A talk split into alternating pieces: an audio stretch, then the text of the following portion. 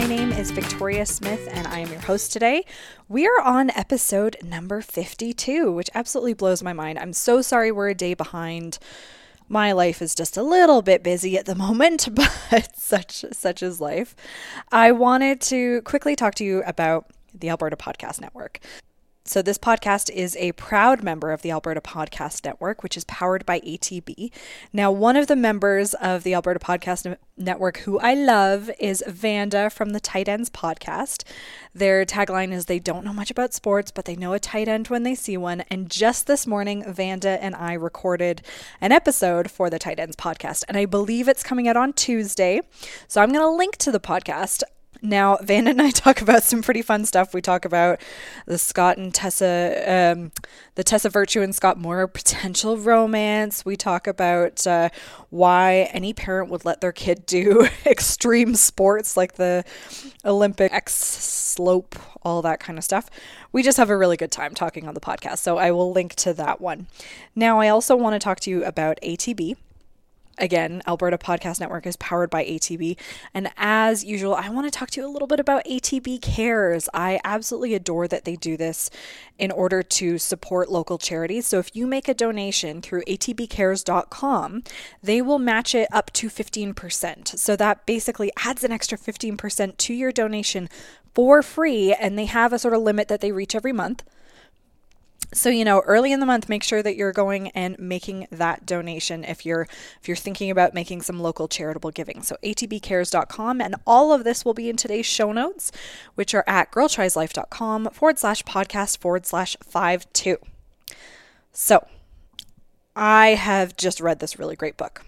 It is called Girl Wash Your Face, and it's by Rachel Hollis, and it's a nonfiction book about the lies that we tell ourselves and how, if we can recognize the truth, we can actually achieve our dreams.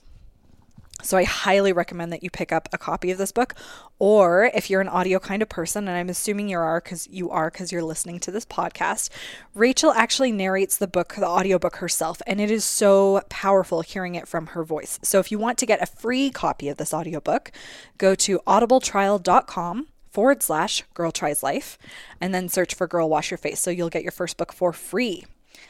Now this book has very much inspired today's coaching session on the lies that we tell ourselves. Now i have known for a long time that i have lied to myself and told myself that i'm not enough. Not enough in the workplace. Not enough as a mother. Not enough as a wife. I actually wrote this huge blog post about it so if you actually want to read that post about not being enough, I will link to it in the show notes. The lie that I want to focus on today is that I need my crutches.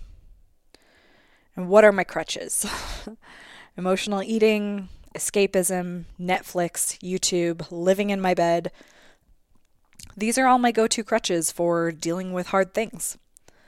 Now, for anyone thinking for a second, wait a second, some of those sound like self care. Let me explain that chilling out in your bed with Netflix might be self care for some, but I know that it isn't self care for me. And I know that because it rarely recharges me beyond physically providing some rest.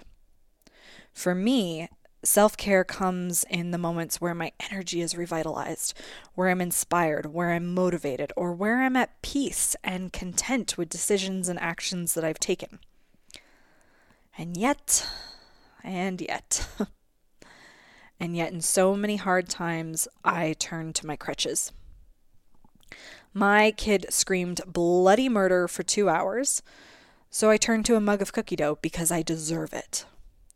I watch reruns of The Bachelor because it's easier to tune out than it is to face whatever emotional challenge needs digging into. I live in my bed because it's easier than saying to my husband that I want us to spend more quality time together. So here's the irony. In theory, a crutch should boost you up to help you hobble along in those difficult moments. But does it sound like my chosen crutches are actually doing their job? Because to me, as I listen to myself, it sounds like these crutches are actually sinking me further into the ground. They're destabilizing me instead of healing me. So maybe your crutch is your phone, or working overtime or exercising to the point of exhaustion. Maybe your crutch is alcohol or gambling or drugs. Maybe your crutch is cleaning your house or creating an epic to do list or gardening. What's interesting is that from the outside looking in, many of our crutches can look and maybe even seem healthy. I mean, gardening? How is gardening not healthy? How is cleaning your house a bad thing?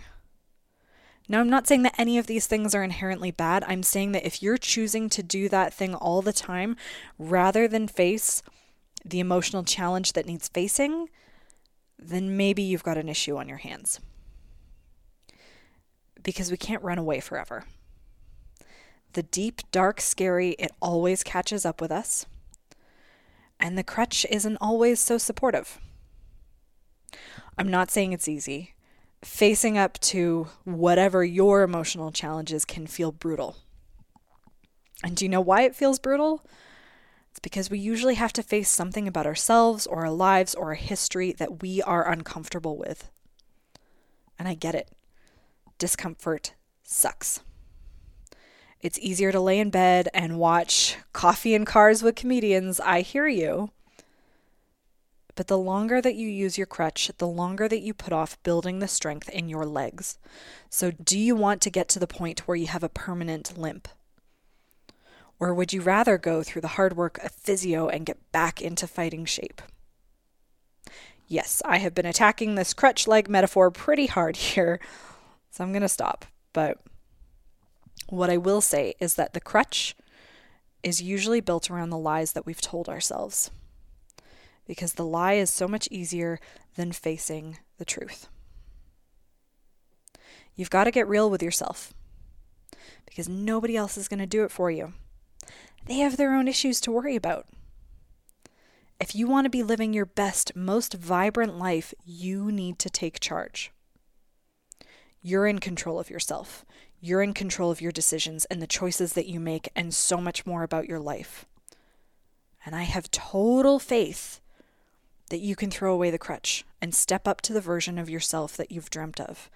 It takes hard work, it's not going to happen overnight. I'm not there yet. You might not be there yet, but we have to put in the work every single day. It's field of dreams, baby. If you build it, they will come. So I would love it if you would head on over to social media, either to the Girl Tries Life Facebook page or tag me on Twitter at Girl Tries Life and tell me what the lie is that you've told yourself. And if you find this concept interesting, I highly recommend again that you pick up a copy of Girl Wash Your Face by Rachel Hollis. And if you want to check it out on Audible, you can go to audibletrial.com forward slash Girl Tries Life. But just remember, you've got this.